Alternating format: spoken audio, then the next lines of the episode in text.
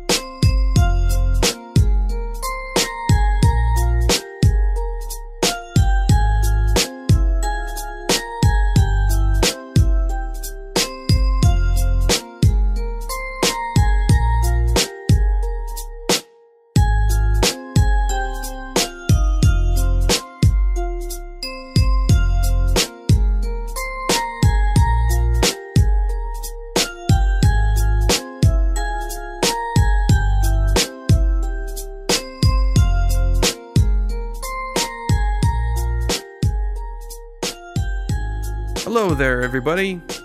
It's your host, Joseph here, back with another DMCA free episode of Anime Pulse. More on that later. yeah. Um, uh, yeah, so I guess we could just get into our IRL news then. Uh, let's not keep the uh, patiently waiting listeners waiting much longer. And why don't you kick things off for us this week, Andrew?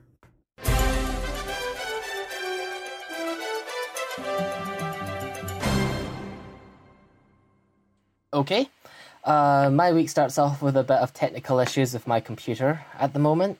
Um, my laptop's hinge on the right hand side is sort of broken. Um, and this means that when you close it, the screen actually opens up a bit and you can now start to see inside of it. So Oh boy. I'm gonna have to go send that away for repairs. Luckily, I bought this just this year in January, so it's still under warranty. So gonna have that sent away later on this month and have it sent back, and hopefully everything will be as good as new there. So no other problems other than that. Um, I brought the comp I I brought the company. I bought the computer through uh, a company called Scan.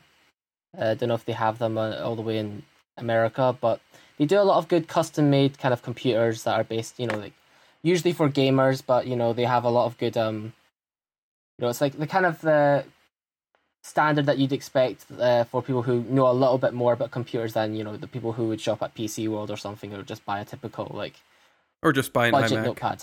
Yeah. Oh, buy an iMac. Yeah, exactly. Um, Hint, hint, it's wink, like- wink, nudge, nudge me. Uh, um, yeah, I mean, it just kind of works for my lifestyle at the moment where it's like, I was going to go for Apple for like the MacBook Pro, actually. Which I have Um, one. Yeah. I just didn't like the newest one that came out most recently, so and it, it, it just kind of left a bad taste because I really liked my old one. Um, I, I upgraded the RAM in it and um, I up, updated the, the hard drive on it. It lasted me such a long time. I liked how you could swap things out, but like with the newer models, for one, you can't change as many parts in it anymore, and um, a lot of the money you're paying goes towards that touchpad that they've added to the newer versions. Yeah. Um, and if you don't want it, you have to get it at like 13 inches, which I think I wanted 15 inches. And um, yeah, there was all sorts of things. I wanted to buy the previous year's model, but I don't know if they hap- if this happened anywhere else. But in the UK, um, they ended up bumping up the price for the previous year's model of MacBook Pro as well. So I couldn't even buy the previous year version um, when I wanted to stay with Apple at the time. Um, apparently, Apple cited it as, oh, you know, we're struggling because of Brexit, but you know, you don't see any other tech companies doing that sort of thing and blaming it on Brexit. So it kind of left a bad taste in my mouth. Yeah, that Um, definitely sounds a little bit like a scummy maneuver. Yeah, it's like they just came up with this one excuse, but it's like, really, is Apple really struggling for cash? I, I just, I just don't. It's harder for me to see that. Um, no, certainly yeah. not after their sales records with the new iPhone X and Yeah. the uh, the Mhm. latest release of the uh, the upcoming release, sorry, of the anticipated iMac Pro. iMac Pro. Yeah, it's Dude, a wait, wait, beast, a beast of a machine. It's basically for people who do web design and video editing, heavy video editing. It's It's basically like taking a Mac Pro, which is like those little Yeah. trash can shaped ones, and putting Mhm. it into an iMac. Hmm. So it's got Ah. like I think it's got like eight cores to it. Oh wow. Yeah. Okay. Octcord. Uh, is that the one that you're buying? No, I'm not going to wait that long for mine. In fact, I'm just going to buy an older model. Right now, I was bidding on a um I was bidding on an old 2015 that had been maxed out with uh except for the RAM. It had like 32 gigabytes RAM. It was a, a fifth generation i7 4.0 gigahertz Mhm, processor. good. Pretty good, not bad. You know, way Yeah, better good. than what I have currently, which is a early 2009 iMac. Um, Hmm. yeah, with eight gigabytes of RAM and a 3.2 gigahertz processor, Intel Duo Core. so it's it's a little old. Mm, yeah, so but it's quite the upgrade. yeah, worthwhile. right right now I have my eyes set on a, a late 2014 iMac that has the max 30, well, not max, but it has upgraded 32 gigabytes RAM, a I think it's a 4.0 gigahertz processor and a uh, a one terabyte solid state drive. Ah, solid state. Yes. Once Yes. you go that way, you can't go back. I've. Oh uh, yeah, I, I want to do that so so bad. hmm Yeah, definitely worth it. But but yeah, so that's that. I've got to get that fixed up. Um, so there might be one week where I'm talking to you via a, a secondary laptop, but you probably won't notice any difference. Actually, to be honest, Okay. it's just Skype we're running. Um, I'm also gonna just round up the anime previews. So there were a bunch of anime that I didn't manage to cover for previews. Now that we're ending the previews, and uh, just to go over them in a sentence or two, like I did last season, just gonna go blast through them right now. Um, there's Anime-Gataris, which is a show about an anime fan club. All of it seemed to have, uh, all it seemed to have was references to anime, while the characters act kind of stereotypically anime-like anyway, so it's kind of meh. Hoseki no Kuni, uh, a really weird CG show about girls that are made out of gems. The effects were so-so, and the story was kind of normal despite how out there it looks visually. Two Isn't- car. Oh, Isn't sorry. there a a cartoon in America right now? Uh, something Universe, Steven's Universe. Steven, yeah, Steven Universe. Isn't that about one. girls who are gems? Um, I don't know. Maybe. Like I hear a I- lot of like a lot of the characters' names are like Lapis and Crystal or Lapis and like Diamond and Opal and whatnot. I R- think. I don't know. Right. Okay. Um, I don't think it's really anything like Steven Universe, but that would be a parallel if that's the case. I don't really know anything about Steven Universe. Nor Um, do I. I've heard Uh, really I good things just- about it. Oh yeah, I've heard good things about it too. In fact, I've there's been a lot of good American cartoons that have been coming out recently, like uh, uh, Monty and whatever. One, Uh, the Rick Rick and Morty. Sorry. Oh, Rick and Morty. Yeah, yeah. Rick and Morty's quite fun. Yeah, yeah, I've not watched all of that, but the episodes I have watched are pretty fun. hmm It's very easily memeable. The fans can be a bit insufferable, but I guess that's kind of becomes the case of any fan base. Oh yeah, the whole Szechuan Szechuan sauce thing. Oh my god. Yeah, yeah, uh, yeah. Like it was funny in the episode, but now like I, it has a bad taste in my mouth uh, because of all that. Yep, exactly. You watch a, cli a cringy clip from YouTube, and now it's all ruined. But you know, what can you do? So then there was Two Car, which is a show that's apparently commemorating uh, the anniversary of Studio Silverlink. It's very, very, very, very standard. It feels like the kind of anime that Bakuon was making fun of. Ooh. Yeah. so then there's Konohana Kitan, which was cute fox girls running a inn with supernatural guests. For people who are looking for the combination of a moe show with more yuri-tastic elements, just being blunt. Um, Urahara, which is a show about hipster fashion models in Harajuku fighting off aliens. At least it looked alright. Um, just because an anime that I checked out just because a melodramatic show that focuses on that feeling you get when moving from one stage of life to another. It was okay if a bit milk toast. And then finally, that's that's all the anime. Just gonna go on to email. Uh, one email I got because I got a question actually from Yotaru Vegeta, which is a a question. Have you watched Kekkai Sensen Blood Blood Blockade Battlefront? Um, I have only watched one episode of season one when I once went to an anime club answering his question. Um, thank you for including this picture from New Game.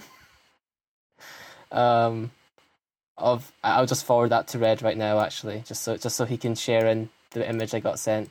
Is it another uh, emoto? personalized touch.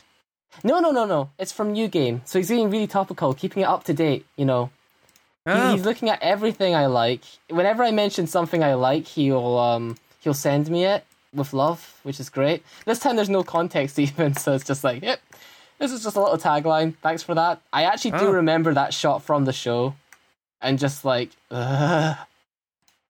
I have I have still not finished that show, but I think I might just so I can review it one day. Yeah, yeah. Um, Yuri's yeah. not my bag either. Yeah, yeah. So I guess we can both yeah, we can both agree with that uh, in terms at least when it comes to new games. Um, and then lastly, there is AP uh, Pulse. Wait, AP Pulse, Anime Pulse. You Anime Pulse reviewed Anime. Pulse. Well, tell us more about this. it's a great, it's a good show. I listen to it once a week. Oh wait, wait, wait. There's a guy that's that's got the same name as me on it. Nah.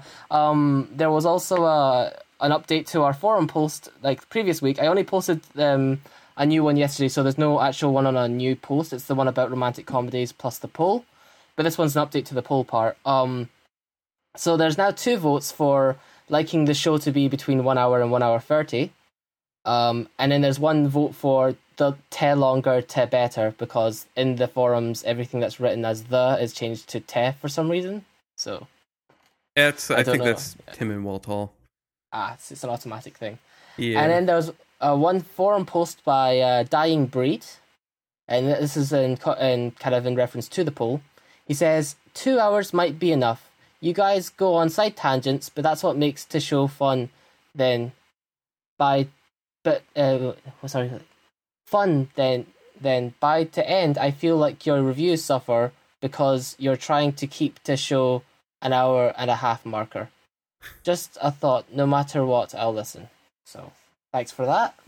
Uh, Uh, which is yeah. kind of why Tim and Weltall have started doing their reviews at the beginning so they can take their time and then they wrap stuff up with like site news and industry news and stuff like that which I've thought about doing and following in their footsteps and you know maybe you know if the listeners think that they like the way Tim and Weltall does it where the reviews are first and then they get to like you know the filler or some people actually come for the site news the tangents the rants the whole thing then maybe we could we could I could see about changing that. Certainly not going to be against it with the recent changes I'm going to have to make to the show now. Yeah, that's, that's also a good point. I guess I could I could always run a poll on that as well, just to get some more further um feedback on that too on the next. Oh polls. yeah, certainly could even run a poll about the stuff I'll be covering as well. Oh yeah. Okay. Fair enough. Fair enough. That that'll be good. That'll be possibly the next post then that goes along with this episode. And so that pretty much brings me up to date with the news. Uh, means my IRL news. What about yourself? Uh, in the land of Joe, I have been exceeding my expectations at work as usual. Um, I've finally been introduced to this new system that we have going uh, with uh, one of our new clients, and I received the training for that. And uh, this coming week, I'll actually have to stay an extra hour of overtime because we have some uh, we have a brand new training course that the whole office has to take for discrimination uh, and uh, other you know that kind of litigation. Um, oh, and I'm not going to really enjoy it that much. In fact, I probably won't even be able to catch all of it because I have to work till five, and the um, the whole thing starts at five. So I won't be even getting there until the whole thing's already underway because it's not actually in our building. It's Mm. at the Global Foundries factory, which is further into the complex that I work in. Hmm. I'm really interested to hear how this goes. So, like, after you've had this like this workshop class thing, uh, let, let me know what you think of it and how it was actually structured. This sounds pretty interesting. Well, I've I've had stuff like this before. When I worked for the state, we had similar um, thing done where I mean that was done on like the first day of work. I had to go and take a uh, discrimination, sexual prevention, yada yada, so and so forth class where everyone had to show up. That was a new employee, and we just kind of learned about discrimination in the workplace and sexual harassment and whatnot, which I don't know exactly why we're just taking this now and why everyone in Arnoff is taking it now, but I'm guessing maybe there's been some HR issues with people being a little too lewd, maybe, or maybe being hmm. a little too. Oh, I don't know exactly. Maybe discriminating against one another, but hmm. whatever the case, we got to do it. I mean, in your experience, you've never you've never seen any or witnessed any of this sort of behavior, have you? I've never seen at least from what I'd perceived as sexual harassment or discrimination, I've noticed things where like people would go off into a you know conference room and they'd have a sit down conference with HR and whatnot, and they'd be talking and they'd get mm-hmm. a little bit loud, and it looked like maybe they were arguing about something, and then sometimes one of those people ended up getting fired, and just you know it's like what happened. Oh, they were just uh you know they they couldn't stay with us anymore. I I don't know and it's you know you couldn't really ever find anything else out about it. So it was mm-hmm. always kind of worrisome. Like, I hope that doesn't happen to me. Yeah. Hmm. Yeah. yeah. So you kind of just want to keep your head down in some instances, but that's a nice thing about Arnoff is that uh, we don't you don't really need to keep your head down because you just you just enjoy work. You don't need to worry about the fact that um, maybe someone across the column or the aisle from you doesn't like your uh, your taste in music or something like that, and may they may like try to come up with a way to get you to go. So yeah, I'm I'm glad it's it's moved past that sort of petty stuff. That's good. Yeah. Um, aside from that, there's not really been too much. We went and had probably the worst experience at a restaurant I've ever had on family night this past Thursday. Uh, mm-hmm. We ended up going to a place called the Brick uh, Tavern and Grill. Mm, grill. And okay. it's not bad as like an aesthetic standpoint. We walked in there and I was like, oh, okay, this looks kind of like a, you know a, larger version of a, maybe an Uno's combined with a Ruby Tuesdays. And uh, it's it's not terrible. It got TV screens everywhere. Kind of has a bar vibe to it. Unfortunately, the atmosphere was quickly sullied by the service and food. The service, which, or lack thereof, because we get in, we place our orders, we get our drinks almost immediately, and then we don't see our waitress for 45 minutes. Ah, slow service. Oh, slow service. We are three minutes from leaving. I was like, you know what? It's almost eight o'clock. We got here at seven. I'm going to uh, basically just walk out the door. I don't care if our orders just come out as soon as I'm starting to walk away. I'm done. But they show up three minutes before, and I'm like, finally, food. My burger, which I ordered the brick burger, which mm. is probably aptly named because that's what it tasted like. It was overcooked to hell and back, but at the same time, it was cold. It was like they cooked it all up and then they threw it on the plate. Well, it was nice and warm, but then they forgot about it. Right. And it got cold. Mm. And the burger was cold and the onion rings were cold. It was not very good. And it was just overcooked too. The outside was char broiled and the inside was completely gray. There was no pink at all. I always take my burgers medium well, so that means a little bit of pink in the center, not mm. gray all the way through. Yeah. So I try to be safe where um whenever I go to order something like a steak or a burger, I'll just say medium rare because more likely than not they are going to slightly overcook it, so it kind of gives them a an air kind of because it's really hard sometimes for them to to get it just right when it's me- when I like it medium well. So saying medium rare might make it you know might make them get it closer to medium well than overdone. No, I've I've never had this problem though. I've never had oh. a burger that was this overcooked. Mm-hmm. Um, and everyone else's food was terrible. We had some nachos that were basically like they took like stale nachos and then they threw shredded lettuce on top and then they broke up a burger with some coleslaw and some uh, cilantro and they threw that on top. It was mm-hmm. I was horrible. The pizza that came out was like the only thing that my my uncle's wife said was all right. And my mm-hmm. father said that the arugula salad was acceptable, but as he explained, it was like they took feta cheese, they threw it on the bottom, and then they threw some arugula on top. And it was not great. Ah, uh, I see. But he's he's a man of simple taste, so he said that it was acceptable. And mm-hmm, mm-hmm. I mean, we didn't even get our food until we grabbed the hostess and we're like, "Where the hell is our food? We've been sitting here." And then she disappeared. And it was the service was horrendous. The food was not good. I gave it a two out of five, and everyone else seemed to be in agreement. Two out of five stars. Right. Okay. Was so it perhaps really busy or something? Was that also No, like a- not at all. In fact, when we first came in, the whole problem was like we showed up, we had five people. They're like, "Oh, five people. I don't think we have any tables big enough for that. Do you want to sit at the Hmm. bar? No, we Hmm. don't. We want to sit at a table." And then they put us in a booth where we had all scrunched together on one side because Ah. it was like two on one side and then three on the other. and It was just not comfortable and not enjoyable. And I'm never going back there again. So if you're ever in Latham, New York, don't ever, or Clifton Park, sorry, don't ever eat at the Brick Mm. Grill and Tavern and Grill. It just don't waste your money. Um, on the topic of like your family, you know, eating times. Um, you remember a while back you talked about a Mediterranean restaurant that you didn't like very much as well. How does it compare to that one? If you remember the one I'm talking about, like you said you didn't like Mediterranean style food, and there was one. Oh, that, the- uh, yeah, Mediterranean. yeah. It, it was from a while back, so I'm. I'm so if The you Af- if you it- was it the Afghan restaurant?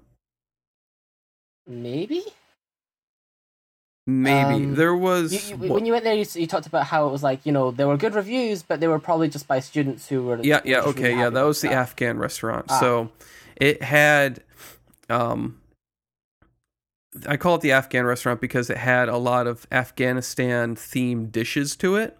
Uh, a Oh, lot of the food was themed after like Pakistani and Afghan type dishes. Um, Oh, so not Mediterranean. Well, they Oh, oh. they they app, they put it on the website as Mediterranean style, but like you go there, it's like falafel and falafel and uh, halafa, and it's got a lot of hummus, and it's got all these different types of dishes you're only going to find if you were to go to like the Middle East. Right. So was that better than the brick or worse? Than That the I don't know because I didn't eat any of the food there because I generally don't like any of that food. The stuff at the brick I wanted to enjoy, but Ah. I couldn't because they just didn't do it right.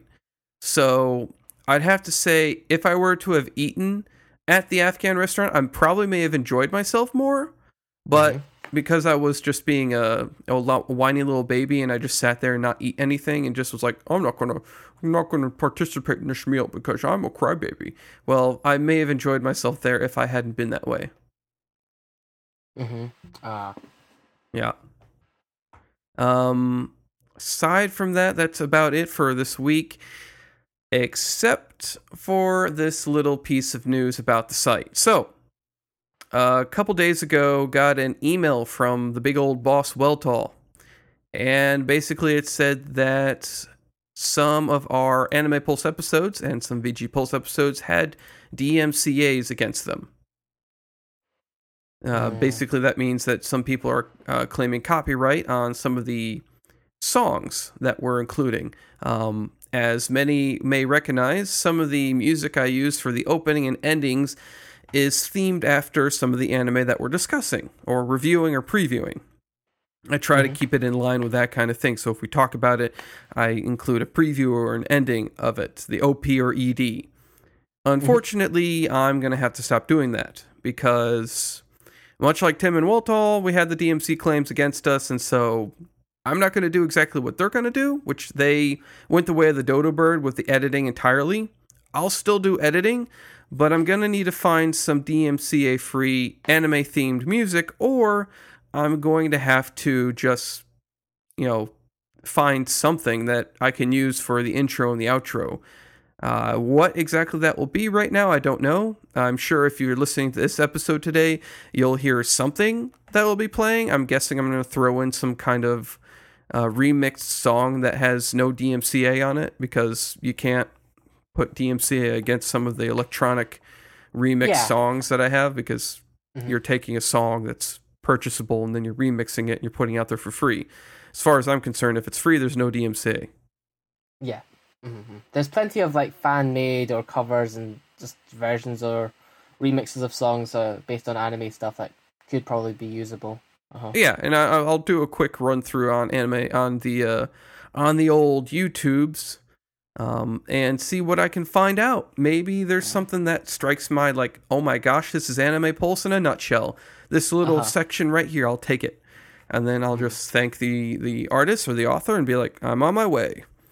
Mhm.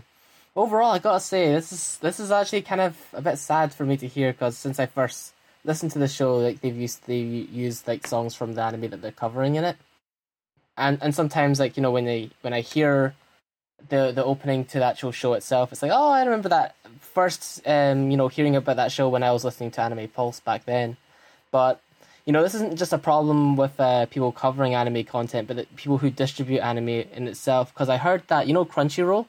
Yep. Uh, one of the reasons that they're not able to sub some of the anime openings uh, for the anime that they get the license to to stream online is because they actually have to get like separate permission from the the music companies that have the rights to the anime openings as well before Oh, yeah. being able to subtitle them. So like it's it's no surprise in a way that it's just like that's that side of the anime is so heavily protected in terms of the music.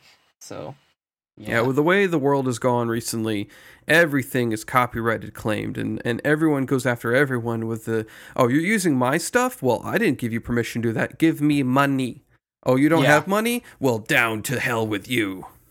Mhm. It's like, well, that's not the way how the world used to work. I mean, think about Ichigo and Bato and way back in the day, they did this kind of thing every single day. They used some kind of snippet of the intro. Of course, Yeah. Ichigo did have the same ED for the uh, yes, I the remember ending music, which I yeah. I still have, and in fact, I may even use for this episode because there was never DMCA claimed against that, and I think Ichigo Mm-hmm. actually edited it out perf- per- perfectly so that I actually don't have to do anything with it. I just slap it into the editing, and then boom, it's done. I don't have to reduce the Ah. sound at all. I think, if I'm not mistaken, like one of the episodes with Rio in it, but not, like not too long before before she left, you also still used that Neko Mimi mode thing for like one of the endings. I think. Yeah, I, I can't uh, remember. I think I you did use it. every now and then I couldn't find something like sometimes there'd just be an anime I could not like the EDs of where I was like ah none of these sound very calming or quieting and I don't really Yeah. care for them or something and since I'm the one doing the editing I get final say when it comes to what music we use so uh, Yeah. sometimes I would throw in that Nekomimi as like a nostalgia factor um, yes, uh, it gets me nostalgic And- too. Mhm. yeah, that may be what I'll do for this episode, just until maybe I can find something that maybe strikes home a little bit more. Then again, that is pretty Anime Pulse reminiscent, so Mm. maybe I can get away with using that.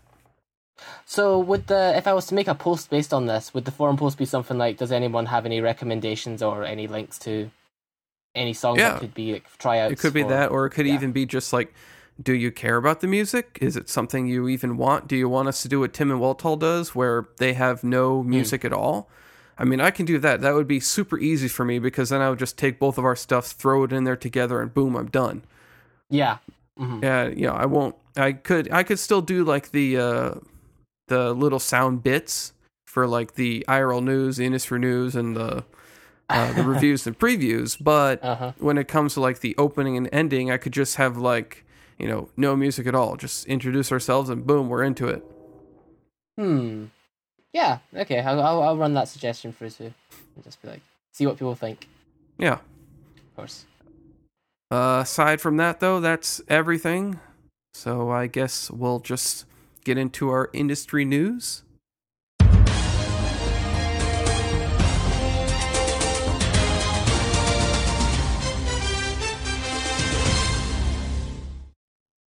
And this week, I think you get to go first.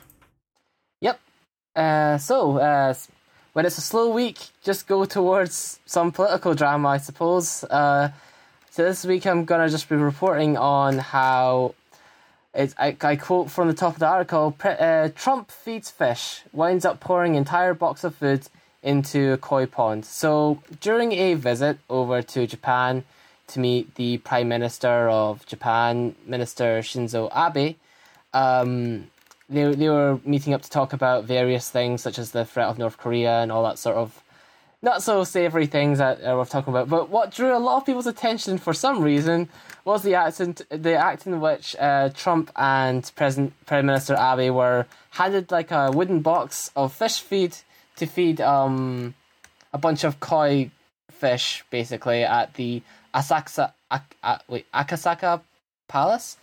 Um, Yeah.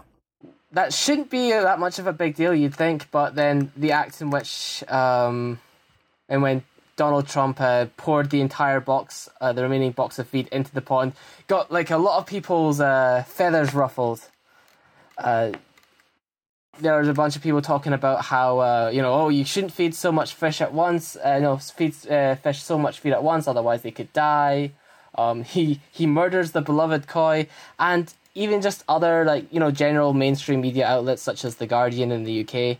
Was it UK? No, it's the I think it's .com actually. But um, we're covering it, and the language they use in it is actually just kind of funny because they'll use things like you know, a large collection of uh, you know koi has been viewed in succession by world leaders like Margaret Thatcher. It is not known whether the former British Prime Minister was as aggressive as Trump when it came to feeding the pod's inhabitants. And you know this might have a, some point or weight to it, even though it's again it's just feeding fish, but. Um, if it weren't for the fact that Shinzo Abe first, you know, dumped the rest of his feed into the pond first, which is forwarded in the um, you know, original article I'm referencing from, you can see the footage there, where basically Abe first pours the rest of it in, so Trump basically copies him. But it just kind of, I just thought it was just interesting to point out as sort of like a a time capsule as to like how quick and knee jerk the reaction tends to be when it comes to anything at least from the outside looking in, that Trump seems to do. I mean, I I try to avoid this sort of news at most costs because it's just so overreported. But it's just sometimes you just gotta stop and just wow. Feeding fish can drum up this much controversy, this much angry tweets, and this much like quotes from like celebrities and stuff. You know, talking about how he fed fish. Uh, yeah. Which, of course, I pointed out, like, oh my gosh, a foreigner, especially one who is maybe not as culturally sensitive as Trump doing Mhm. something very culturally kind of insensitive. I mean, obviously I if I were to be there and I were to see the prime minister do something, I'd probably follow in his footsteps too. I'd be like, oh, "Okay, the leader of this nation just did that. I should probably do that too because that's Yeah. probably the way to do it." I'm not going to be Mhm, like, mhm. "Ah, I should sprinkle it first and then throw in the rest of it so I don't get it on my hands." Intelligent. No, no. I'm just going to be like, uh, the world leader did it, or the world leader, yeah, the Prime Minister Abe did it. I'm going to do what he did. Mhm, mhm. There was like a funny meme I saw of this sort of thing where like they put captions over it. So he's saying to to the prime minister like, "Okay, when do we get to see the Gundams?" And the prime minister's like, "After we've do- after we're done feeding the fish." And then it just shows him dumping the rest of it in because he wants to see the Gundams. oh yeah, you Um, got to use those to defend Japan against Korea. Oh yeah, they they better be better than the ones they used during that Robot Wars battle. yeah, they're actually like those ones that they put on display all the time. The truth is, they're actually real. They can fire laser beams and they have laser swords. They're just putting them on display to make you stand, you know, like make you get used to it. And then when all of a sudden they get up and they fly away, and you know you hear Hiro go, you know, pick up the two cannons, you know it's on. Mm, mm, yep. There'll be like there'll be like satellite lasers that will transform into a plane. It'll be it'll be the best. Heroes from Gundam Wing as well. That's the only one I've seen. So I'm glad you referenced the only Gundam I've actually watched. Oh yeah, that's the only one I've watched too. In fact, I I remember the big part where like he gets like the angel wing version of uh of the Wing Gundam, and he Uh-huh. goes down and he's firing the double uh the double combined blaster at the like the Mhm. bunker with the Yeah. uh the princess in it or something. And Mhm. he just keeps firing it over and over again to where he's like destroying his Gundam. hmm Oh, so fucking epic. It was just like, yes, yes, oh, hero's gonna do it. And then, you know, like he disintegrates away, and it's like, oh man, he did it though. He did it. Ah, I I haven't actually I didn't watch all of it, so I didn't get to that kind of epic moment. Um. I think I that was, was like- actually from an OVA or, mu- or movie. Oh, like there was because there was like a there was like a separate thing that came out after it called Endless Waltz. Or something. Endless Waltz. Yes, that was from Endless Waltz. Ah, I see, I see. Okay, so it takes place after the whole thing. I see. So he gets the wing Gundam with the thing. I used to used to love collecting them, and I had a, I had a wing Gundam as well that transformed into the plane that you, you build it from scratch and then. But the the ones you get from the boxes never looked as good as the ones that um are You in the show because you yeah Yeah. Or you have like, to buy model know, paints and stuff, and I I never bought paints. Exactly. Like the ones I would buy from uh, conventions and Mhm. I'd build at home. Like uh, those were, you know, they're decent, but the stickers and like the the fake plasticky bits to them just don't compare to like you look online and you see some people who make custom gunpla and it's just how in the hell did you do that? Like what did you do with all your time? Was this what Yeah. you did? Like, and then also like, remember how they come in those like uh, I don't know what you call them, but those kind of things that hold it together. You break it off the bits of plastic. Yep, yep. Yeah, like there's sometimes when you break it off, it's got like bits of plastic hanging off of it. God, yes. Never get a clean cut off it. So Yeah. Then you gotta get you like a, fi- a nail file and you gotta file it down, but then you like you accidentally scratch the the nice exterior and it's like damn it! And then you, you're trying to get like something to buff it out and it's just not working. It's yeah, yeah. Ah, I'm glad you we can both relate on that pain. Mm-hmm. Yeah. So yeah, that was that was the news about something that really shouldn't matter, but matters apparently according to news outlets.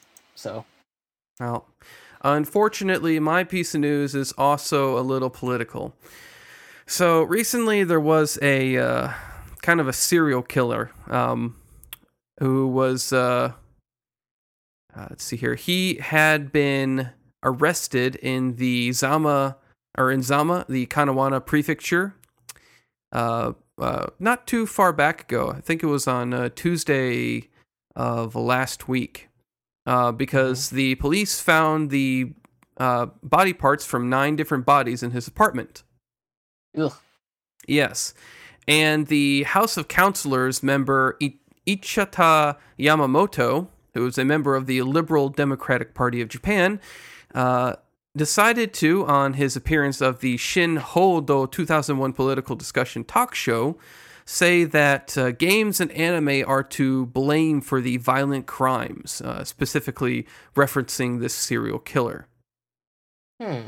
Uh, he said that games have an influence on criminal activity when people become unable to distinguish between the fictional and real worlds. Yamamoto said that stories with grotesque crimes, similar to the Zama serial murder case, exist in anime, and he believes such content can influence people to commit crimes in the real world. He called for online surveillance to prevent related crimes before they happen. Hmm. Yeah, Yeah, this is this is kind of an ongoing Dangerous. thing. Yeah. I didn't I didn't yeah, but I didn't think he was actually pushing for the online surveillance and stuff to prevent crimes that haven't do- even happened yet. Like it kind of reminds me of something like the film Minority Report, you know. Oh yeah. Well, I mean, his his comments were uh, mostly met with disapproval, uh, as the his calls for increased regulations from many online people believe that he is erroneously placing blame on video games and anime. Other commenters also noted that television, films, and smartphone games could have as much impact on criminal activity as video games and anime because as of now there's still no good you know surveys done because of how new video games violent violent video games like we have these days and violent anime that we have these days that we had in the past You know, Yeah, we didn't Ranma and half wasn't about tearing the arms off of your your victims and shoving them down their throats you know it isn't no jojo's bizarre adventure and uh pong was you know unless you consider pong to be terribly violent it's no call of duty where Yeah. you're seeing arms and legs get blown off your opponents. No, but um, as far as I'm concerned, I don't think so. I've played Yeah. many violent games, and I'm not really a violent person. In fact, I'd say I was more violent in the past when I didn't have access to the internet, when I didn't have access to video games and Mm, anime like I do now. mm, I even more of like ended up- outlet. I don't know. I was kind of a violent person in general. I mean, I went to um, anger management uh, for Oh. one year. I was actually kind of held back because of it, and um, which meant I actually graduated a year. Actually, graduated in the correct age group that I was graduating in. Most of my senior class was 18, and so am I. But because of when I was born, I should have been 17 when I graduated, not 18. Ah, okay, fair enough. Mhm. But yeah, due to my uh, violent outbursts I had as a child, I was held back and from anger management, and ever since then, it's kind of been more mellow. I'll have my outbursts now and then, but that's only if you know it's it's more of like a direct thing. You know, it's something Yeah. that anyone could get angry about, like oh you hit my mother, or oh like you you're attacking that child, or you know that kitties, you know Yeah, you know, incidents stuck in where a tree. like it, you'd be you'd have something wrong with you if you didn't get angry at those sort of things. you know, Exactly. it's- it's- yeah, exactly. And it's like it um, wasn't you know it wasn't outbursts all the time. And it sort of ties into you know what you're saying. I think it was last week about how it, you know it's, it's it's escapism at the end of the day. It's not so much like oh I'm using it as a simulator to like give me ideas or like and like it forces me to go out and kill people or something like that. You know. Exactly. And had That's what it this, you know, crime of serial killing happened during like no huge releases of violent video games or, you know, anime that may be questionable, then I don't think this guy would have any uh, grounds to stand upon. Yeah, and I mean, like you know, you don't even have to look at internet or TV or you know, like other medias like that or movies because like there've always uh, for a much longer period of time there've been books and novels. Would you say the same thing about crime novels? You know, Exactly. And serial killings, and you know, from how the uh, story goes with the serial killer, basically the Metropolitan Police Department that arrested the serial killer, whose name is uh, Shiraishi, last Tuesday, uh, basically said that um, he was arrested on suspicion suspicion of abandoning a body. He is expected to be charged on suspicion of murder, and after the police found the bodies in his home, he actually admitted to murdering the victims and disassembling their bodies after making contact with people who had been posting online about committing suicide. So basically, he was either finding people who were killing themselves and he just took their bodies and chopped them up for some weird reason, or he was actually helping people, you know, with assisted suicide by ah, I killing them instead of hmm. them taking their own lives, which yeah, you know, it may be actually make you feel like you're doing something good because, you know, it's kind of the same thing when you're in a hospital and you don't have much to live or you're in super pain. Except Yeah. with people who want to just commit suicide because of depression or something along those lines, it's, you know, I don't really have any sympathy for people who have depression because I just don't get it. Mostly just Mhm. because I'm like, well, get over it. But that doesn't work for everyone, as it does for me. I don't get depressed and- Yeah. about anything. Um, but with these other people who are committing or want to commit suicide because of their depression, well, you know, they're going to some guy who's like, I'll help you, you know, because you don't want to take your own life, I'll kill you instead. And however he killed them, we don't know, but we do know that he disassembled their bodies after they were killed. mm, I see. Yeah, but th- did they find like any damning evidence? Like, oh, he had a collection of anime, or he had a lot of models, or he had a lot of like video games that were very violent to at least tie it to what was that? No, Is that- and it no? it just seemed Oh. that Yamamoto, as many people said, he was just kind of throwing anime and video games under the bus because Hmm. you know this the Zama serial murder case uh, is similar to a grotesque crime that, as you explained to me, is pretty similar to a serial killing that happened uh, in a recent anime. I forget what you. Uh, yeah, in Inuyashiki in episode two, um, a guy is basically a serial killer, and he you actually watch him execute each member of the family one by one, and that sparked a bunch of controversial claims, you know, about anime again, because you know it's very graphic and goes, you know, quite into the act of him killing not just elderly people, but you know, young girls and even children. So, you know, Yeah. So, yeah, not not great news this week, but uh, hopefully we'll have something a little bit more lighthearted next week for you. Yeah, sorry about that. There was there wasn't really anything that great. I mean, there was like there was like one from like a website, but the problem was like it, the, that website gave me virus. Well, it gave me like a possible virus that Avast ended up blocking. So, but it otherwise looked like it was going to be an interesting story as well. It was like about how um, uh, you know, the company Silver, not Silverlink, what the people who did Hanasaku and uh, Shirobako. What's her name again? oh, silver, not silver Not Silver spoon. Um, uh, the company that did um yeah, yeah they did Shirobako. They they're they're gonna do the next season of One Punch Man. Um, they're really popular. What's her name? Uh, Hanasaku Iroha. Wait a second. That company, anyway, they've put out Oh, like a PA hiring. works. Yeah, PA Works, that's the one. They've put out like hiring for more animators, um, but they're going to be paying them like that. That was the news. It was like they they're going to be paying them like six dollars an hour, which is like the minimum wage. So it's got people kind of unhappy. Yeah, Oh yeah. and the, the, Um, the that working hours look standard, but as an animator, you're obviously expected to work overtime. So Oh yeah. And the uh, I mean, I saw other things out there like um, they were doing like some cleanup of Akihabara oh yeah, uh, because of uh, Halloween had I guess left a bit of a scar on Japan this past Halloween with a Oh. lot of trash being screw- strewn about and uh, Oh. strewn strewn about. And Yeah. uh, I guess the cosplayers had like kind of a get together, go around cleaning up the streets of uh, the city. that's cool. That's nice. Yeah, keep the city because like uh, yeah, that was one thing I would point out when I did take a trip to Tokyo once was that it was it's pretty spotless in terms of litter. So it would be a shame if that was uh, it's a shame to hear that that got kind of messed up by Halloween. But uh, God, I just I would love to see that. Like living here in America, especially where I live right now, it's like trash. Like just seeing diapers on the street is like a, a norm. Yeah, like used Oh. diapers is a norm. Like yeah. seeing used um, uh, syringes, you know, seeing them Oh, strewn no. about here and there. That's a norm where I'm living right now. You you see like uh, the most out of place thing that we had recently was someone actually had thrown some, as I think I've described, they had thrown some tire uh, shredders on like on the street.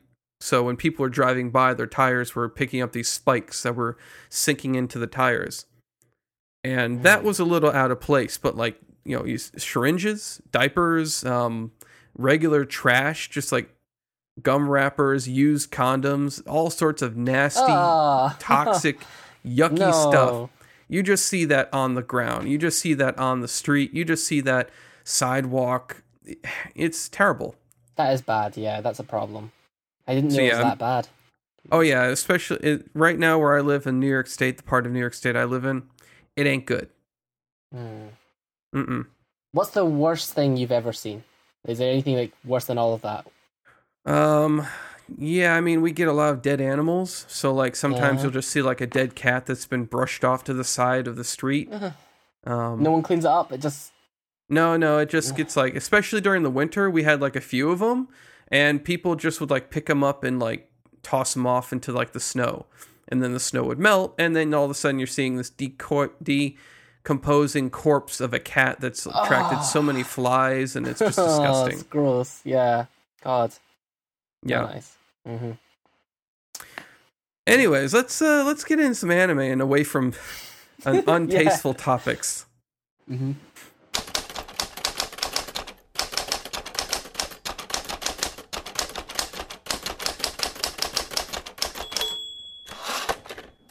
So, what do you got for us this week? Okay. Uh, today I'll be reviewing Akiba's Trip, the animation. So, Akiba's Trip, the animation is based off a video game of the same name. The subheading being Undead and Undressed. If you didn't notice, the name is a pun because the word strip is in the title, and that fittingly enough explains part of what the show is about. Akihabara is the area of Tokyo in the Chiyoda ward, uh, is under attack by vampire-ish army set to perverse the various types of otaku culture there and inevitably destroy it from the inside out. And it's up to our vigilante group, Electric Mayonnaise, Tamotsu, the main guy, Mayonaka, the main girl, Niwaka, his Imoto, and Arisa, the crazy cosplaying one, to put on to put a stop to this invasion by quote stripping people for the good of mankind. See, the logic of this show is that the undead are weak to being overexposed to the air, and thus the most efficient way to fell an undead is by um, stripping them, of course. Our two main leads are on a similar situation, whereby Tamotsu takes a fatal injury defending Mayo and dies hilariously. She makes him into a bugged one just like her in order to save his life. So, yeah, that's ultimately the premise of this show, really. Each episode will deal with one facet of otaku culture, from maid to butler cafes, uh, fighting games, cosplay to card games, whilst also focusing on one of the main characters. Someone will stumble onto the a uh, bugged one that is corrupting the topic of the episode in some way, and then a battle ensues, one side trying to strip the other. An observation I had that is that this is definitely one of those only in Japan kinds of shows, in its premise, but also in its style of presentation. There's a certain level of expectation one has for a show geared towards a demographic by age, so what really strikes me more than the premise is that we have a plot that it has the structure of a like Saturday morning kind of kids cartoon like Power Rangers with a monster of the week sort of setup, while still having content that's definitely not suitable for kids, uh, with you know the stripping and all that.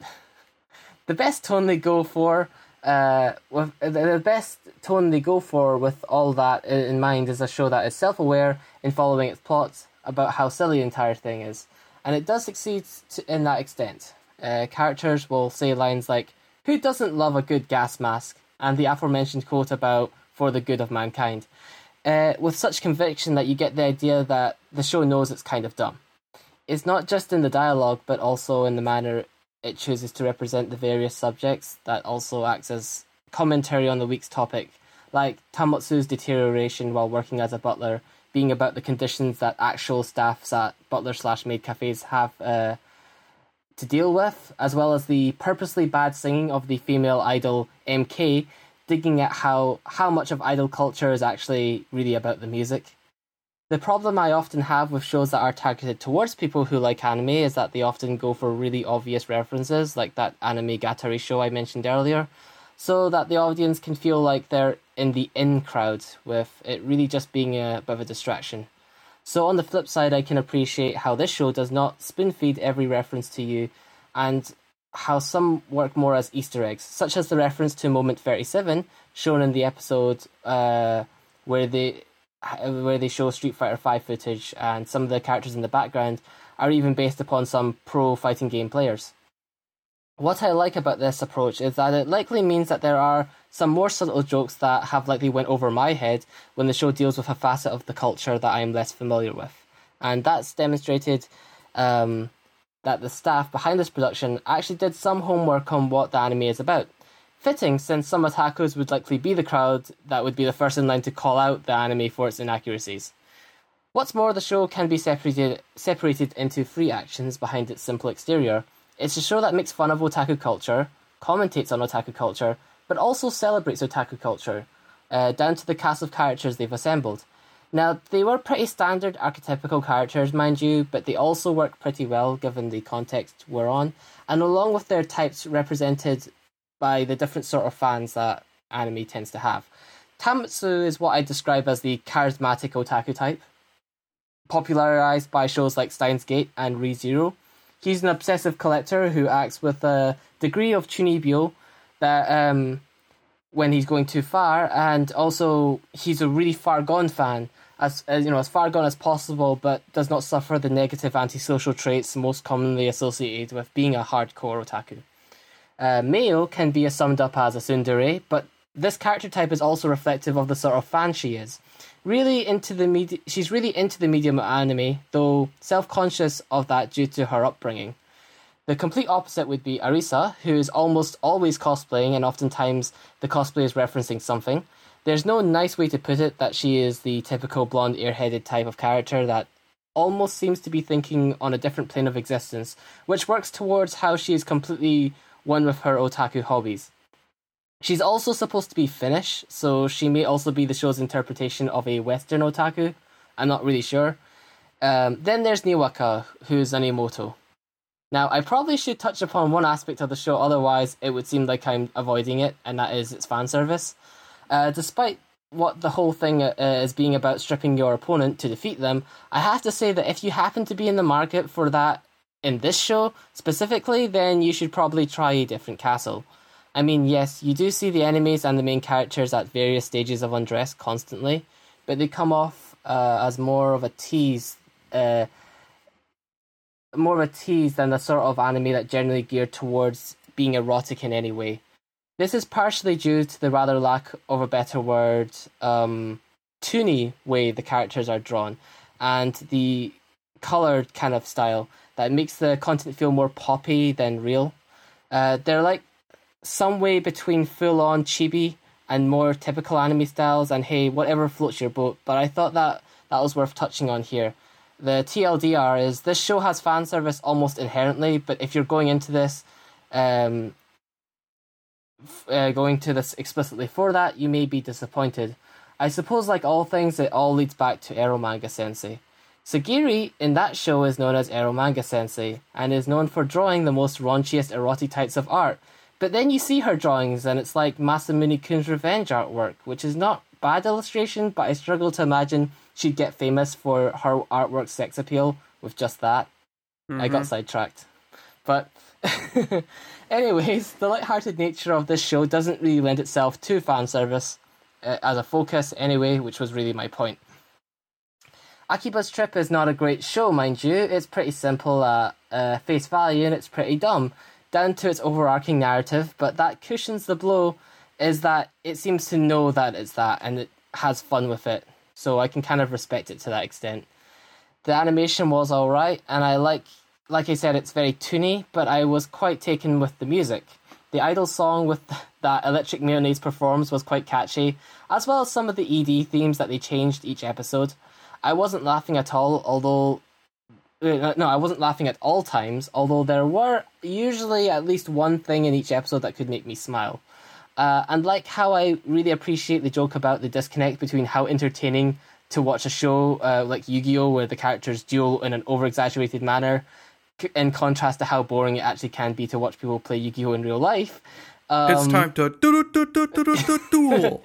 yeah, exactly. They do a thing where they go over the top, and it's like, oh, like you see the monsters come out of the cards, and it's like they they they do the poses and stuff, and then it, it flashes to like what they're doing in real life, and they're just sitting at a table, just like, okay, I summon that attack. You know, like uh, you, you get this kind of disconnect in the animation. it's actually kind of funny. So, kind of like that. There will probably be like at least a joke like that that will strike different types of viewers in different ways depending on your kind of interests in otaku culture. And this covers a lot of different sort of you know areas of otaku culture. Kind of like you know you got trading cards, you got cuisine, you even got gun otakus because there's apparently quite a big thing with like military and otakus these days. Oh, um, yeah. yeah. So I suppose that's kind of the spirit that the show states in episode one. Quote: Our obsession connects us. That should automatically make us good friends. We don't come to Akiba for the treasures we're hunting. We come because the hunt is an experience itself.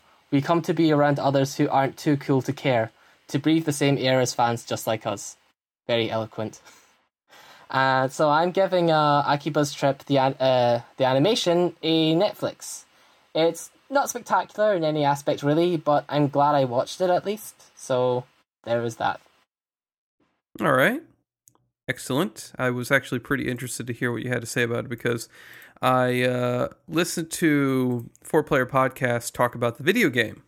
Uh-huh. As this uh, as this anime is based upon, and uh, their thoughts on it being a interesting game, not yeah. necessarily good, but interesting. I I've actually tried the game once, like in a burst. I just it was very novel, but I don't know how long that novelty can really last. Like it's funny because almost like in GTA, there's just like you're in a place and you're in Akihabara and there's all these people like cosplaying and or like advertising things walking around, and you can literally just attack anybody and start a fight, and every everybody knows martial arts, and then like, at the end you do these wrestling suplex moves on them, and then you strip them at the end. Yeah, it's it's it's very goofy, but it was fun for the moments I was playing it for because it's just it's just so you know over the top. But, uh, and the, the thing I pointed out to you uh, early on is that mm-hmm. I really liked the hair of the ah of the uh, the redhead, but then I noticed that when I was looking up some images that the guy also kind of has her hair as well. Yes, is that because the, she mm. resurrects him? Yes, that's right. Because he gets stabbed, he originally just has blue hair, but because he gets stabbed, she has to like bring him back from the dead using mouth to mouth, and uh, that gives him her, her powers, and he becomes like her underling so like anybody who's got her sort of powers, or anybody who's like a vampire, really has like the two hair color thing. But like ah. they've got more of it because they're like a higher up version of these vampires in terms of the hierarchy. So, of course. So yeah. All right. Very mm-hmm. cool. Mm-hmm. Excellent. Uh, well, I'm reviewing Shokugeki no Soma, the second plate. How very timely, as I am now currently watching the third season of Shokugeki no Soma. Yep, still good. Oh, yeah. Uh, are you ready for another plateful of orgasm inducing food? Where the quippy main protagonist amazes us with his culinary expertise, and the dishes look so delectably real that you want to just reach into the screen and help yourself to a bite? Oh, yeah, that's right, I'm talking about Shokugeki. An anime that amazed me last season with its astounding attention to cooking detail, so much that you could actually accurately reproduce the meals after seeing the ingredients and how they were prepared. Upon seeing the second season announced, I got pretty hyped. But could it keep the hype train going through every episode? That was the question.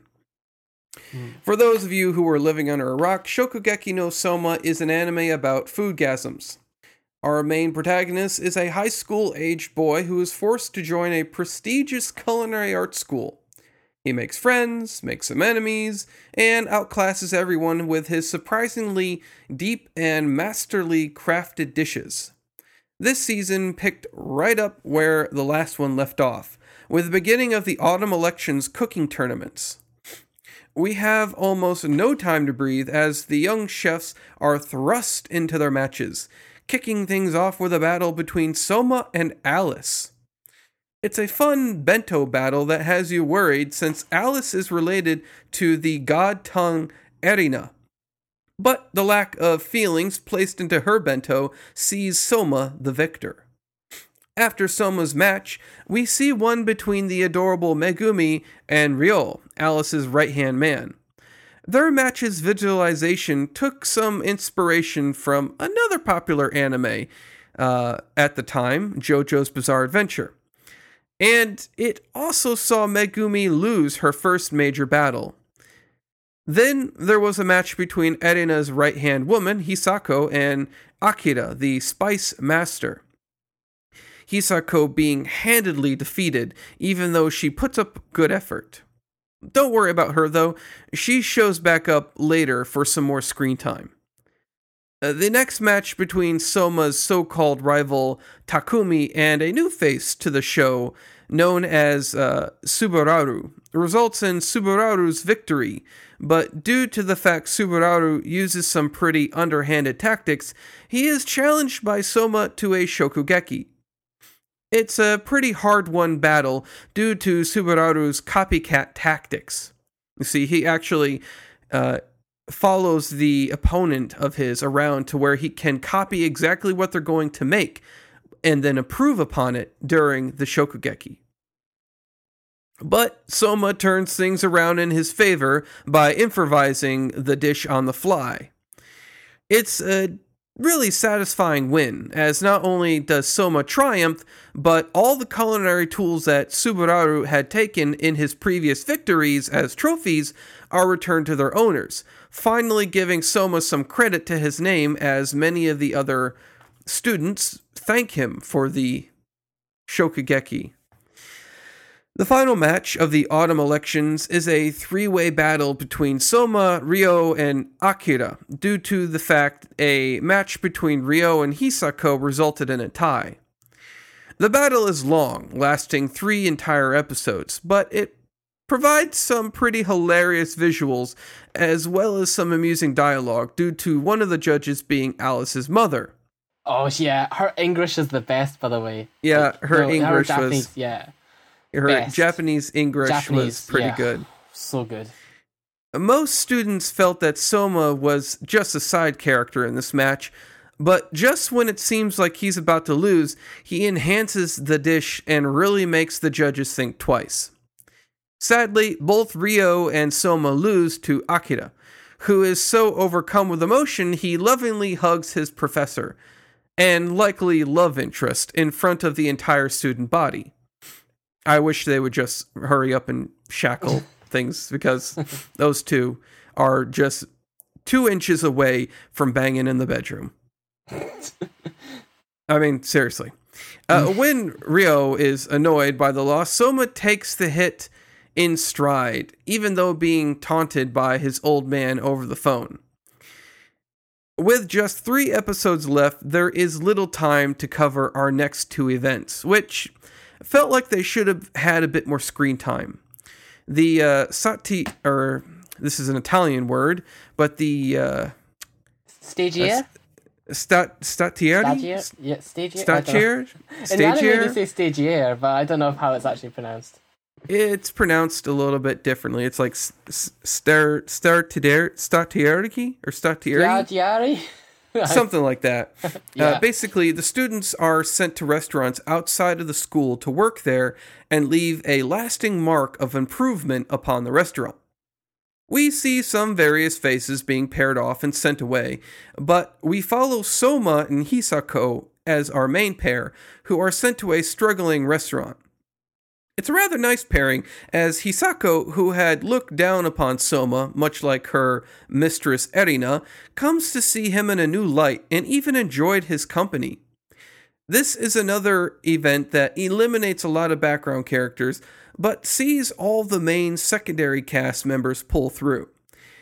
Afterwards, the final event is the second half of the Italian word that neither of us can pronounce, where Soma is reunited with the French chef he had actually challenged in the first season to a shokugeki, uh, Shinio, Shinomiya. As before, Soma must leave a mark behind, but almost can't handle the pressure of working in a world class restaurant. Of course, this pressure only spurs him on, eventually leading him to creating a dish that uh, Shinomiya approves of and adds to his menu after a little tweaking. Now, while the whole event lasted only three episodes, it is rounded out rather nicely with character development and bringing back some old faces from the previous seasons that I liked. Now, I want to say that this season did just as good as the previous, but it does drop down a bit due to the fact it had that I had begun reading the manga at this time. So my hype wasn't nearly as great as it had been the first season, where I really had no idea how things were going to turn out. Mm. I already knew who was going to win and lose, so the only thing this anime had going for it was the voice acting, animation, and the jokes. Mm. Thankfully, all three landed perfectly, making this season pretty similar but not unpredictable. Mm. Like enjoying a really good meal, but one that you've had before. It's still yummy, but there's no surprises. Mm-hmm. The animation, of course, is unchanged from the previous season. JC's staff performed admirably, continuing their outstanding job animating the food. This is the same company that did animation for series like Shinomita, Love Stage, and Prison School. Ah. I don't see why it wouldn't happen, but I do hope if we see a third season that JC keeps the rights to animating it, which they did. Uh, voice acting, my opinion, again, has not changed. Everyone did a bang up job playing their roles. Something that the third season started out not so great with, with the fact that Erina is not voiced by the same voice actress.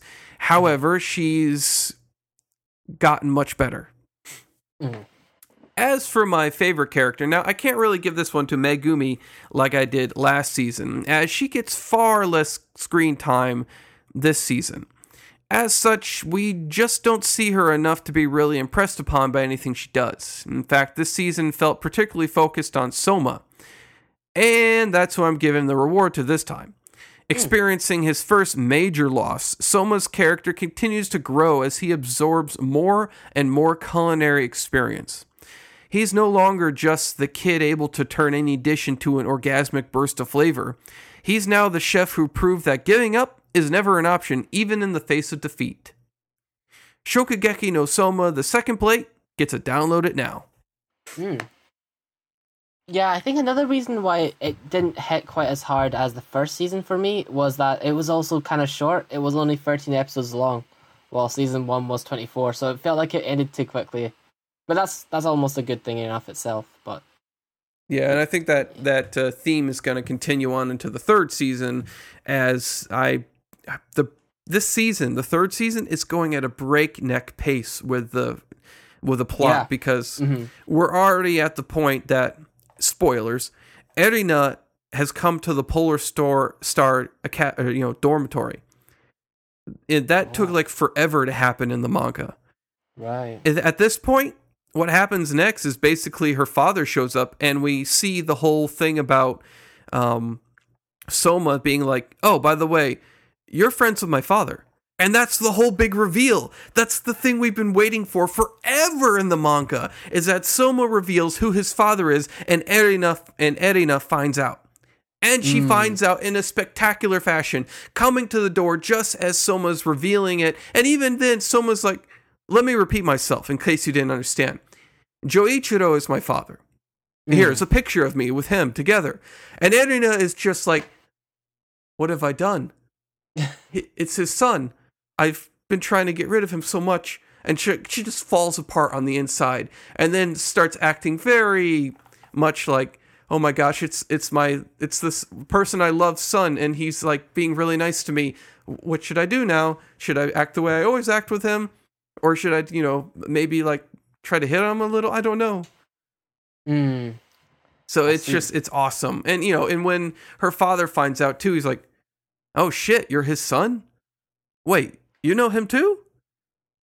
Mm. Or like you know, he was talking to his daughter like, "How do you know him?" And then he's he's thinking about like, "Oh, I see what he's trying to do. Clever, Joichiro, clever, but it won't work." Well, you know, and then he Ah. kind of gives up on pulling his daughter back into abusive relationship territory, which is nice. And we kind of start to see like maybe her father's just a scarred man and he just needs to get fed a really horrible dish from Soma because you know it's going to happen. I imagine Soma's going to defeat him by feeding him some tentacles covered in peanut butter or something like that. ah, that's trademark. Yes. Ah, I, I hope I hope that'll be when he actually does collab collaborate with Sachan, who also was missing for quite a big portion of season two as well. But Sachan's amazing. But I'm glad to see that she was in season three. Yep, yep. They they could they could make a really poisonous looking concoction. Oh, oh yeah, they they even have that. They actually meet each other in this Yes. one big time, where like they have that whole sit down and they're like, "What if I made it like this?" And she's like, "Oh, oh, we should definitely get together sometime and talk more about this Mm-hmm. evil food." And you know, and I think it's uh Megumi who's just like, "What have I witnessed?" These is- two should what is- probably never meet. Yeah, what these this is not uh, this is not good. This should never have happened. Created a monster, but yeah, yeah. Hopefully, hopefully she he'll uh, collaborate with her. That'll be her her her part when he needs to feed her. Oh, God, that'd be so awesome if they did Yeah. Mm-hmm. some collaboration between those 2 But as of right now, it's like they're just pulling out all the stops with like major characters, and I mean, she's not even mentioned in in the the manga at this point. Like Ah, you don't shame. even see her at all. It's just all it is is like, oh, it's the elite ten, and and some of them are actually helping Soma because they don't agree with the viewpoints of of uh, of you know Erina's father. Yeah. and uh yeah and so it's just it's this whole whirlwind of activity. I mean right now in the manga megumi is pair is battling off against um the girl who carries around the cat. The stuffed The cat? cute girl, the the girl that makes candy. uh the girl who makes sweets Yeah, yeah, that's the one. she yeah and she has like the she has like the stuffed cat she carries around with her Ah, okay. So those two are pitted against each other. Right. Yeah, I mean they they just had the battle between uh, the blonde Italian boy and Oh, Aldini. the uh, yeah, and the guy who uses like uh,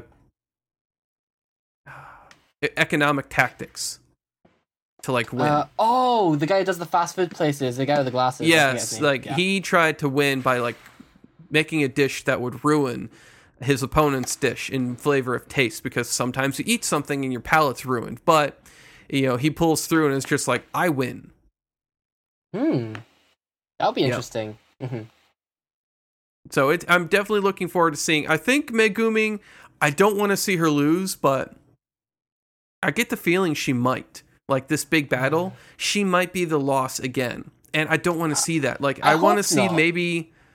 I want to see her win, and then maybe. Because like the last uh, match that they had, they actually didn't win all the way through because they were battling number one and number two the redheaded vampire chick and you know the blonde-headed uh, platinum blonde dude. Mhm. But they wore them down, which is what their original tactics were. Is basically take them on at such an extreme level that they were just like wiped out and they could not participate again in another Yeah. battle for a while as they had to recover. And then this one, it's like I want to see them just plow the enemy team down, just like boom, boom, boom, three strikes, yes. Mm, just a clean sweep. I just don't Exactly. think. I think it, it'd be a shame for Megumi because she's already she's always the underdog in these situations, and then you know characters always point out how she's only hanging on to the school by a thread, which it's it's kind of sad because like she's hanging on by a thread, but then the school also has these two commentator girls who just seem to like narrate everything, and like how come they're not at, at risk of being expelled from the school? Exactly. You and never you know, them cook.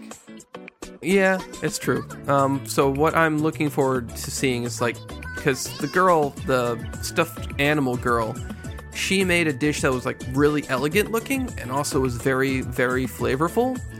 Um, it had some pretty good uh, foodgasm element to it that kind of turned all the eaters into fairy tale princesses. Um, but with Megumi, like she's always been kind of like that uh, waza- zaki of like the food, where it's just like you know very homely. Like she'd be an excellent mother, you know, very comfort food kind of stuff. Um, and I'm hoping that because she made something very simplistic, which is very amusing. Like you know, she makes it, and everyone's like, "It's so simple. It suits her style." Yeah, And she's like pouring tea out, and it's just like she is adorable. God, Megumi is so adorable. Ah, all right. So, anyways, enough gushing about food and foodgasms and shokugeki, which is awesome. I think we can wrap up the show. Yep. So, as always, I thank everyone for joining us, for tuning in, and until next time, keep watching, keep listening, and keep the anime love strong.